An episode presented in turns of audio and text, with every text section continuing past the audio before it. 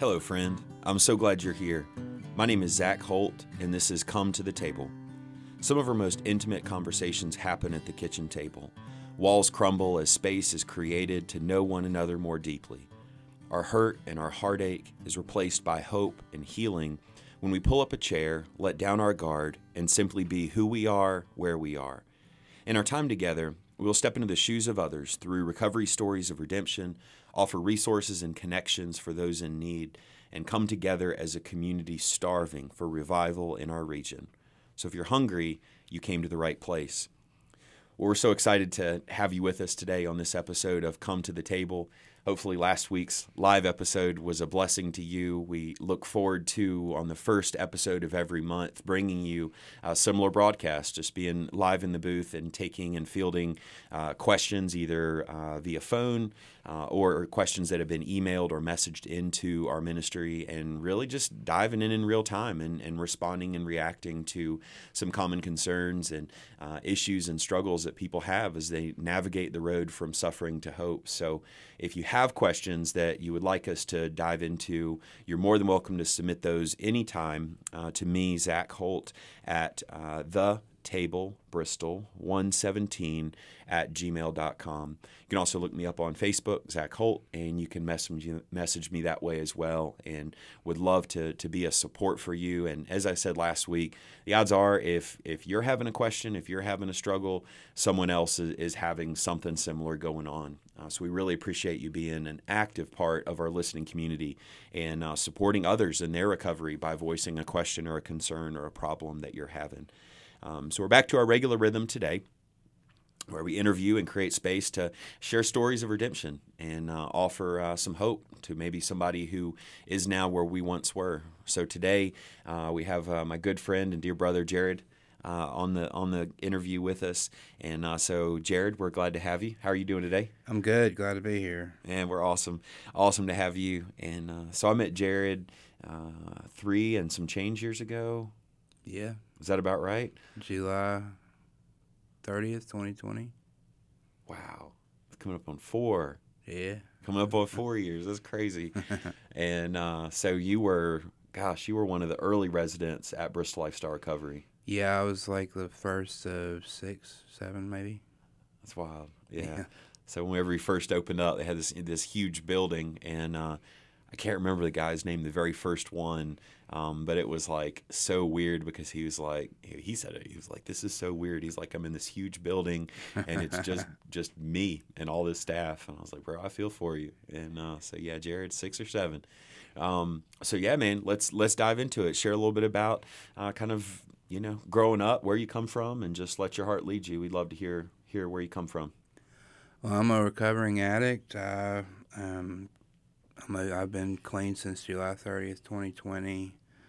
Uh, you know, I, I started real young to see how people in my family, people around me, they they use drugs and they saw this as a, or at least I saw this as a way that they they dealt with life. They they used drugs to just have fun and to cope with things.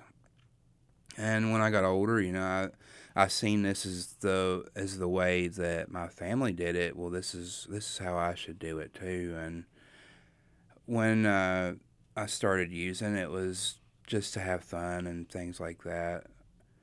As I got older and I started going through some emotional and physical abuse, it seemed like the perfect way to cope. So I, I dug my heels in and went a little deeper into it and started using IV drugs and harder drugs, things like that. And it wasn't long before I was pretty spun out and my life was going down the tubes. Um, you know, eventually I ended up homeless and living in hotels, motels, working for them, and just trying to make ends meet to get a, a roof over my head each night. Uh, one thing led to another, and I ended up in in jail, prison, and I was left with the only option I had, which was to to just read my Bible, you know, and to really analyze my actions to really take a deep look at myself and the harm I'd caused to others and to myself even. And it it was that self reflection that that led me deeper into my recovery. It allowed me to to clear out some negative space. Uh, when I got out of prison, my it wasn't long after my brother had had killed himself that I ended up relapsing and went back to prison for a violation. Um, and I was given more time to to really to to really question where I was at in my recovery. When I got out, I went to BLR, like Zac was talking about, and I started attending meetings and really started to work on clearing the clutter that was lying dormant.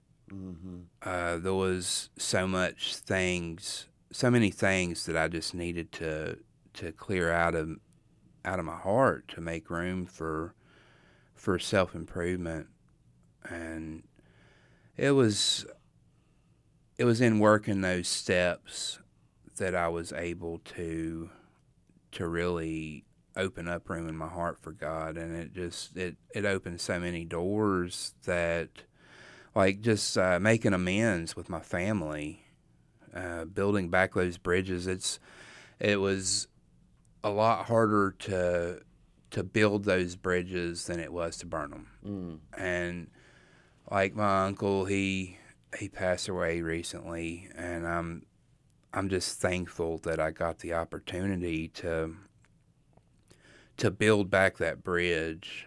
I treated him pretty poorly. Um, it's just God works on His time, you know, and we we take advantage of of the days we have. We we take them for granted. Absolutely. Um, but it's it was in making those amends and just it just opened up so many doors to build back those bridges. Hmm. So, a, a couple things, and then um, man, there's a, a, got me got my wheels turning. That's good. That's really good stuff. So, in past episodes, we've talked a lot about some of the things that most everybody, I would say, desire, crave, need on some level um, is uh, acceptance and significance and security. Um, uh, we want to be accepted by others. Um, we want to feel like we matter. We want to feel significant, and then we want to feel safe. We want to feel security.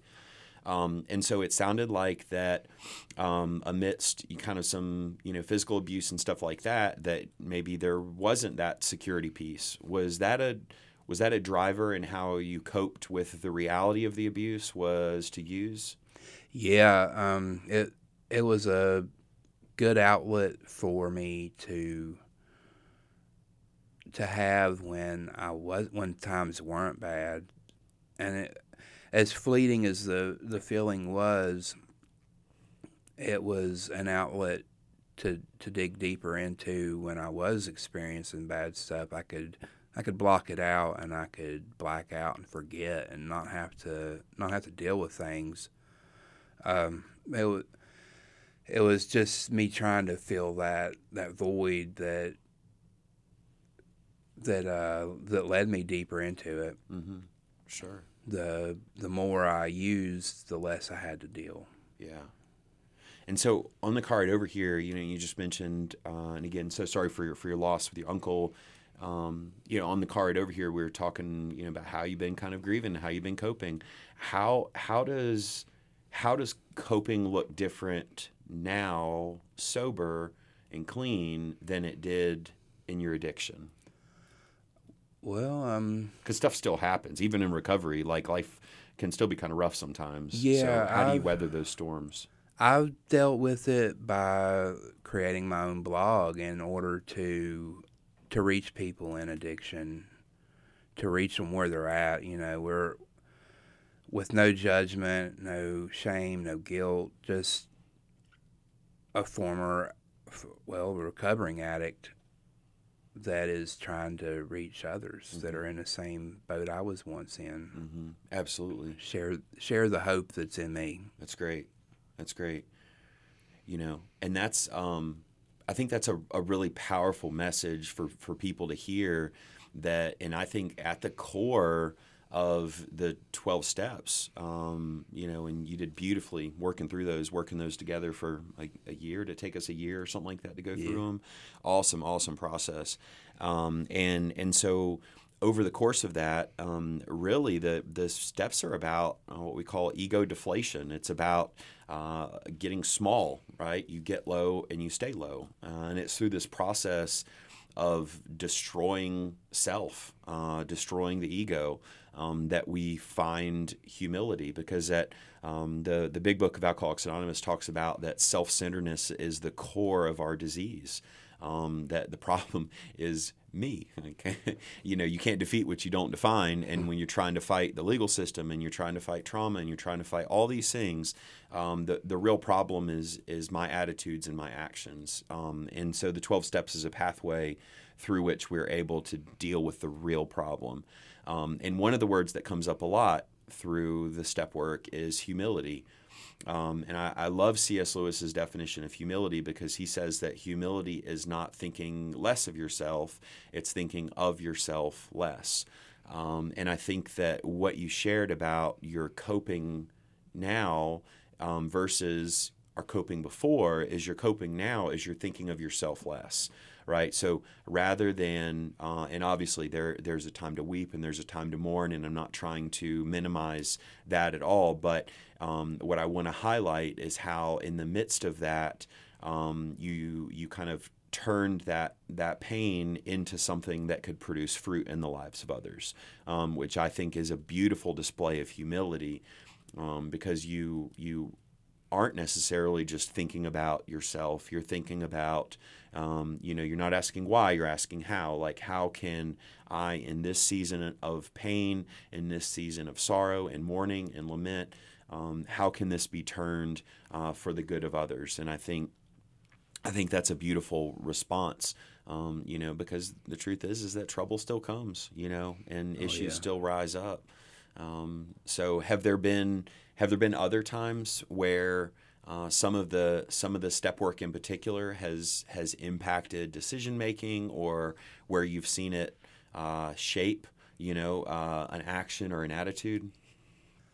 Uh, the biggest thing is reacting differently. Um, like if I get a text or a phone call that that upsets me, especially text, because I'm in the past prone to just blurting out whatever comes to Mhm. mind, and it, it's given me patience Mm-hmm. in how I respond to people. Uh, I'm more apt now to to come back later with a response. I won't I won't go into it firsthand. You know. Mm-hmm. Mm. It sounds like you've gone from being more reactive to more responsive. Right. Um, so, uh, and I can definitely relate to that because it's like I have a tendency to like react. You know, when something happens, like I can feel it welling up inside of me. Like I need to, you know, and and but it's like uh, recovery has taught me to take a pause. You know, slow down, take a breath. Um, and uh, I remember, I don't know if you remember uh, Bart, uh, but Bart would always, he would always just say, "Whoa, buddy," he'd just say, "Slow down." It's like take a breath. And it was like in early recovery, I wasn't ready to receive that yet because I was still reactive. But it's like over time, you, you begin to slow and, and you begin to respond instead of react. Um, so I think that's I think that's really good. Um, a, a lot of our one question I wanted to circle back to is is a, a lot of people uh, in our listening community, in our recovery community, uh, have struggled with with trauma and pain in our past, um, and you're no stranger to that um, either. In, in different you know things that you've shared with me in the past. So, how have you seen um, that that trauma shaped you in a positive way? it gave me uh, the means to be able to connect with other people. It's a big one. Um, there's there's been lots of areas in my life where I've I have witnessed things and been through experiences that that gives me the insight and the knowledge to be able to work with others. Mm-hmm. Absolutely. And how does how does working with others, how does helping others help you? It, like you was talking about earlier, makes me think of myself less. Mm-hmm. That's a big one because when I'm not when I'm not thinking about myself, I'm not thinking about I'm not thinking about the trauma. I'm not thinking about things that have happened to me or things that could, in my mind, like using. I, I don't think about those things. I think about how am I helping somebody today. Mm-hmm. Yeah, that's really good. Yeah, and it fills us up in a way that Oh yeah. um, you know that you know so crazy because for all those years you know I was uh, addicted to painkillers and I thought the painkillers were taking the pain but they were actually making the pain you know? And uh, the funny the way that works.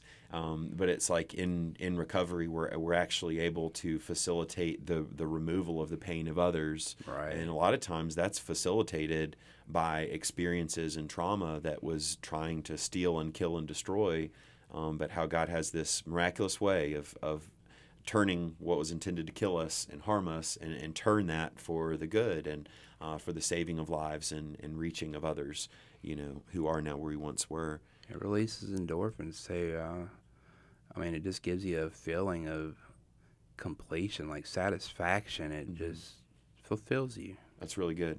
Yeah, yeah. Would you have said that was true of, of life and addiction? No, it was like I was talking about earlier. Those those fleeting feelings. Uh, I was constantly trying to refill, refill those feelings, and it was just fleeting. It was here one minute and gone the next. Mm-hmm. It never stayed with me. And now I can constantly pour into others and I'm constantly being filled by pouring into them. Mm-hmm. Like I'm pouring out my cup, but it's being refilled as I'm pouring, That's good. you know. Yeah, yeah. There's a story um, uh, where I think it's um, uh, Elijah goes to a widow, um, and and she's got these. She doesn't have any oil, but she's got all these empty jars. Um, and so it's it's really cool what happens in that story because as Elijah, or excuse me, as the the widow begins pouring begins pouring what little bit of oil she does have into the next jar, um, then the oil keeps flowing. Like as long as she's pouring out, um, there is a continuous supply of oil that goes into the jar. Yeah. And then when she stops pouring, the oil stops flowing. uh, and I always thought that was such a, a cool story and a good reminder um, because if you want to keep it, you've got to give it away, you know. Yeah. And it's like when we start pouring, that oil starts flowing. When we start extending to others the the hand of recovery, the hand of freedom. Um, when we reach out to others in the midst of their darkness, their lostness, homeless, poverty, incarceration, whatever, um, then it's like it's like we're filled in the process. Yeah, definitely. Um, you know, and it's you know many people have a full life, um, but not as many people have a fulfilled life. Um, you know, and I don't think you have a full fulfilled life unless you're filled full, and I don't think you get filled full unless you're filling others. Uh, and so it's kind of this really beautiful cycle of redemption, uh, where if you want to keep it, you have to give it away. Yeah. So when you when you got out of you got out of prison and you came, did you come straight to BLR from prison? yeah. Yeah, yeah. What was what was that transition like for you? It was a culture shock. I, it was a big culture shock in the fact that I was leaving confinement and I was given a little more freedom, but I I wasn't given enough freedom to to hang myself with. Mhm. I was able to interact with people that were like minded, uh, that were seeking sobriety, and it just it gives me structure. And when I was able to go to the meetings and hear that there's other people that have that have the sobriety and they they have a story to tell of their own of how they they were in addiction and they they found Mhm. a way it it helped me to to have that structure in a way that prison it just it didn't give me any. Mhm. And so you started walking into that, and the, the structure helped. And and so uh, one of the uh, challenges uh, that I see a lot is that when when people leave a treatment center uh, or some sort of structured, supervised environment, and they're just got an apartment somewhere, you know, um, they they struggle and they flounder. So, how have you been able to maintain such a, a strong recovery in spite of you know being physically housed in a in a recovery facility? Um, just the reminders, like I, I have to remind myself every day, you know, that that I'm I'm apt to go back to using at any point, and I have to I have to look at myself daily, and I do that through you know I I, I pray and I meditate and I, I read on the Word of God and I, I I'm able to use that as a mirror to see well what can I do different today that I that I'm that I'm struggling with Mm-hmm. like is there anything yesterday that I did that I, I can improve on today Mm-hmm. it's in asking those questions that I can I can grow and I can mature as a person Absolutely. So it sounds like a, a lot of what you're talking about that's helpful for you uh, in terms of like daily practices is um, sounds like a, a lot of the language that we use around step 10 where in step 10 it's a it's a, a personal daily inventory. It's a continuous process you know. Uh, the the big mistake a lot of people make is that you know recovery and, and sobriety is like a, a, an inoculation or a vaccine you know that you just get it one time and it's and it's over uh, but it really is more like dialysis. It, it really is something that, you know, I have I have this condition, I have this disease, this spiritual affliction, um, and and I I'm only granted a daily reprieve, you know, contingent on my spiritual fitness, you Yeah. know, and if I'm not uh, dying to myself uh, daily, if I'm not uh, each day making uh, regimented steps towards the deflation of my ego, you know, so that I become smaller uh, and more humble, then self-centeredness invariably will come back. It's it's in remission one day at a time, uh, but it'll, it'll come back like a tumor if I'm not cognizant and if I'm not continuous in my work towards that. Um, so practices like that step 10 inventory of, you know, was I kind today? Was I selfish today? You know, did I practice deceit today? Was, um, you know, is there anything I need to make amends for, uh, you know, that I said or did that didn't align with the path that I'm on?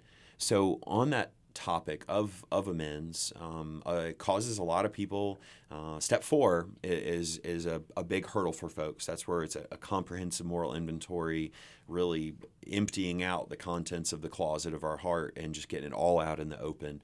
And then another one that tends to trip people up is, is the uh, is the amends process. Um, so, uh, as much as you feel comfortable, why don't you kind of shed some light on what that was like for you and and why it was so helpful? Because you mentioned it built back bridges that you had burned down. Um, but maybe just uh, a couple minutes on on how maybe that process in particular was helpful for you. Um, the step four was I didn't want to. I didn't want to look at myself, and I didn't want to. I didn't want to admit where I was, where I had harmed others, and I didn't want to admit where I was in the wrong. Uh, it was against my self ego. I do not want to tell anybody that I've messed up, and and in that process, it was just like freedom. Each time I admitted where I had failed, where I had harmed, where I had done something I shouldn't have done, it was just a weight being lifted off of me.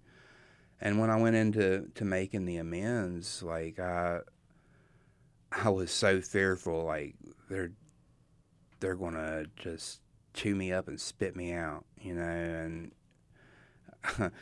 I the first one was was really hard to do and I, I got it out of the way and it was like they, they accepted it and they it was just nothing like I had imagined in my mind. Um, and it got easier to do the next one. Um, and it's it, it, it with each one it got it got easier. And there's still some that I, I have to make, but it's finding those people. Mm-hmm. And I truly believe that that door will open and and when it's supposed to. Mm-hmm. And it's just it's like just this weight that's been lifted. it's nothing like I've ever felt before. Um, it's just cleared up room in my heart, mm-hmm. and I think that's the the biggest part of the steps. I think that's the most important mm-hmm. is admitting where you're where you're slipping up. That's right. Yeah, yeah. I think that's so true, and and we hear we hear confession and it's like I say the word confession and immediately people are thinking like an interrogation room with police. uh, immediately it's got this like negative connotation, this negative overtone.